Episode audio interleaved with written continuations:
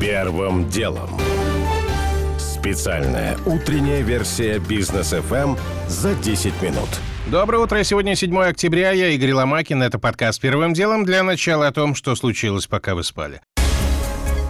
Арктический флот могут создать в структуре ВМФ России. Его задачей будет обеспечение безопасности Северного морского пути. Как сообщил ТАСС, источник в военно-морской сфере, вопрос сейчас обсуждается. Создание Арктического флота, это абсолютно новое объединение, позволит сосредоточиться на решении боевых задач по предназначению Северному и Тихоокеанским флотам, сказал также собеседник агентства. Суд США дал согласие на получение от Олега Тинькова почти $450 миллионов в рамках дела о налоговых нарушениях. В сумму входит штраф, который банкир согласился заплатить, а также проценты по нему. Деньги должны поступить в виде электронного или почтового перевода или в виде чека. Они будут переданы налоговому управлению США. Землетрясение произошло ночью в Пакистане. Эпицентр находился в провинции Белуджистан. По данным на утро погибли не менее 20 человек, более 300 пострадали. В регионе разрушены в том числе административные здания. Людмила Улицкая рассматривается среди фаворитов на Нобелевскую премию по литературе. По данным британской букмекерской конторы Smarkets, на это утро больше ставок на победу в номинации только у двух конкурентов россиянки – кенийца Нгуги Ват Хионга и румына Мирчи Картереску. Победителя Нобелевской премии по литературе этого года назовут сегодня днем. Американские СМИ снова рассказывают о русских хакерах. CNN уверяет со ссылкой на аналитиков в сфере кибербезопасности, что в последние месяцы хакеры активизировались и якобы пытались проникнуть в правительственные сети США и Европы. Если верить собеседнику телеканала, к действию может быть причастна та же группировка, что провела кибератаки на американские госструктуры в прошлом году. Первым делом. К основным темам сделки не будет. ФАС не разрешила Авито приобрести ЦИАН, поскольку объединение двух сервисов может привести к ограничению конкуренции на рынке интернет-объявлений в сфере недвижимости. Единая компания получила бы аудиторию в 40 миллионов человек, а это более половины всего рынка. Многие игроки с мнением антимонопольщиков согласны, вот что говорит риэлтор Александр Харыбин. У нас большинство сделок, процентов 90-95 проходит именно ЦИАНа по аренде, особенно по продаже очень много, практически нет конкурентов. И учитывая тот факт, что Авито хоть как-то в Москве, в принципе, тоже дает какой-то клиентский трафик, конечно, слияние двух этих компаний могли бы привести просто к тотальной монополии, могли бы вырасти и для нас, профессиональных участников рынка, тарифы на размещение рекламы. Не факт, что это было бы выгодно. Собственникам, хоть какая-то небольшая конкуренция должна быть. В свете отказов сделки между двумя сервисами по-новому начинают смотреться планы ЦИАН провести IPO в США. Если компания действительно выйдет на биржу, это будет шансом для Авито все-таки купить конкурента, несмотря на запрет ФАС, замечает инвестдиректор компании Тринфика Артем Цагоев. Получается, что сделки нет, ничего не изменилось. Другое дело, что когда ЦИАН будет проводить IPO, то возможно, что Авито в нем будет участвовать каким-то образом. Здесь же вопрос в том, что теоретически ЦИАН может учредить компанию вне российской юрисдикции, соответственно, Авито в той же вне российской юрисдикции может его купить. Если не полностью, то на какую-то долю. Поэтому на самом деле это еще не точка, мне кажется, это многоточие. СМИ ранее писали, что ЦИАН хочет в ходе размещения на бирже NASDAQ привлечь до $400 миллионов. Сколько на ЦИАН готовы были предложить в Авито, так и осталось неизвестным. Первым делом. С очков сезона дело его живется. Основатель, а теперь и глава группы АйБи Дмитрий Волков заверил Business FM, что компания продолжает работать в прежнем режиме. Ее деятельность, несмотря на арест прежнего гендиректора, не прерывалась.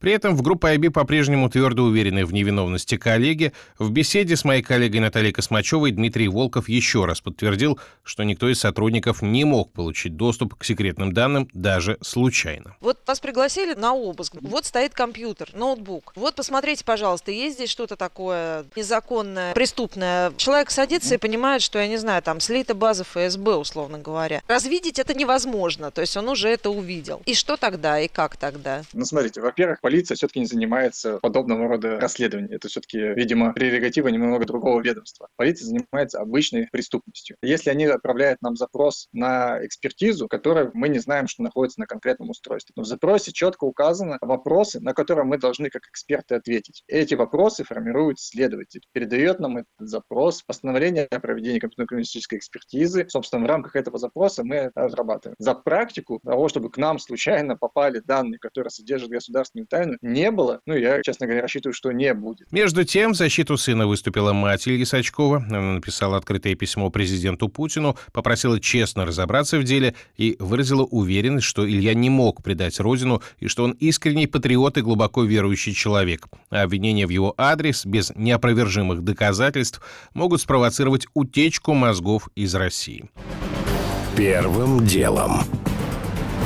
Владимир Путин успокоил газовый рынок. После заявлений президента о том, что Москва готова стабилизировать растущие цены на энергоносители, цена на газ, которая в среду совсем немного не дотянула до $2000, в итоге растеряла за несколько часов 6 сотен, и к закрытию торгов было уже $1250. Ранее стало известно, что Испания, Франция, Чехия, Румыния и Греция требуют расследовать причины резкого взлета цен накануне зимы. Некоторые евродепутаты уже прямо винят в этом «Газпром», он, мол, придерживает топливо. Однако на самом деле за 9 месяцев этого года концерн поставил в ЕС на 18 миллиардов кубометров газа больше, чем в 2020 году. Сам Путин считает, что кризис спровоцировала Еврокомиссия, которая долго боролась с долгосрочными газовыми контрактами и в итоге в этом весьма преуспела. Георгий Бовт с этой позиции согласен, но указывает и на другие факторы. Большинство соглашений короткие, максимум на 2-3-4 года, причем с непременной индексацией с привязкой к ценам на хабе, значит и на бирже. И когда фьючерсы на газ выросли раз в 30 по сравнению с минимальными значениями весны 2020 года, то это приобрело эффект снежного кома. Пошли массовые маржин-колы у тех, кто решил поиграть в медведей, считая, что ценам уже просто некуда выше расти. Они жестоко ошиблись на десятки миллиардов долларов, а цену погнали еще выше. Были и другие предпосылки. Жаркое лето, которому предшествовала холодная зима. Резкое усиление спроса со стороны Китая, который начал выходить из коронавирусного экономического оцепенения. Уже к августу на Юго-Восточную Азию переключились многие поставки СПГ, на которые некоторые политики в той же Европе делали ставку как на инструмент противодействия газовой зависимости от России. Сокращение поставок в Европу достигло 20%. Эти объемы не были восполнены теми же американцами, которые ранее старательно навязывали свой СПГ и тоже как средство освобождения от энергетического диктата Москвы. Однако благоприятная ценовая конъюнктура в Азии заставила отложить такое освобождение. Первым делом. Мощный союзник появился у противников сбора биометрии. Это Наталья Касперская. Эти данные почти гарантированно утекут, заявила президент группы компании InfoWatch в интервью РИА Новости и призвала биометрией не делиться. Цитата. Моя личная рекомендация – ни в коем случае не сдавать биометрические данные, не вестись на удобства. Их практически с гарантией украдут, продадут и сольют. Давайте нам сначала объяснят, как эти данные планируется защищать, в том числе от своих сотрудников. При этом мне лично непонятно, а зачем вообще нужно использование биометрии. Жесткое заявление Касперской резко расходится с позицией государства. Газета «Коммерсант» в апреле писала, что правительство совместно с Ростелекомом готовит перезапуск системы сбора биометрических данных россиян. Попытка сделать это через банки фактически сорвалась. Свою биометрию за 3 года отдали всего 164 тысячи граждан, поэтому теперь власти хотят привлечь к процессу МФЦ, через которые намерены собрать к концу десятилетия данные о лицах и голосах 50 миллионов россиян. Бывший замминистра связи России, президент Фонда информационной демократии Илья Масух в этой ситуации поддерживает Касперскую. Учитывая, что персональные данные утекают регулярно и у нас, и у них, на Востоке и на Западе, объявлять о сборе биометрических данных, которые ничем не отличаются с точки зрения компьютерной защиты от обычных данных, которые утекают, мне кажется, достаточно преждевременно. Потому что для биометрических данных должна быть удесятеренная система защиты в связи с тем, что человек не может изменить их. Если у вас слепок лица или там какие-нибудь отпечатки пальцев, чтобы прекратить компрометировать, что надо делать пластические операции или какие-то еще действия. В общем, это все чревато негативными последствиями в цифровую эпоху.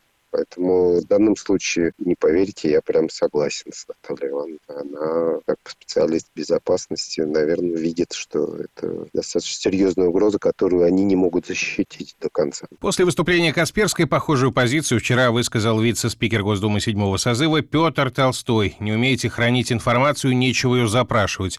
Обратился он к банкам и добавил: «Технологии ради технологий нам не нужны». Уже ближе к вечеру на ленте РИА появился комментарий от президента Ростелекома Михаила Осиевского, который заверил, что разработанная его компанией единая биометрическая система соответствует всем требованиям информационной безопасности, согласованная с ФСБ, и что биометрические технологии одни из самых передовых в мире. Осиевский утверждает также, что большинство других способов идентификации менее надежны.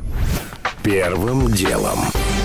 Уже не успеваю рассказать подробно о том, что в России обвалился автомобильный рынок. Потери в третьем квартале год к году составили 22%. О том, что в Швейцарии за новых привитых от ковида будут теперь платить деньги, дар убеждения оценили не очень высоко, в 50 франков. И о том, что активы совладельцев бренда «Б.Ю. Александров» хочет выкупить инвесткомпания А1 Фридмана и Хана. Цифры сделки возможны, при этом не называются. У меня пока все. Это был Игорь Ломакин и подкаст «Первым делом». Кому мало, переходите в браткаст. Первым делом.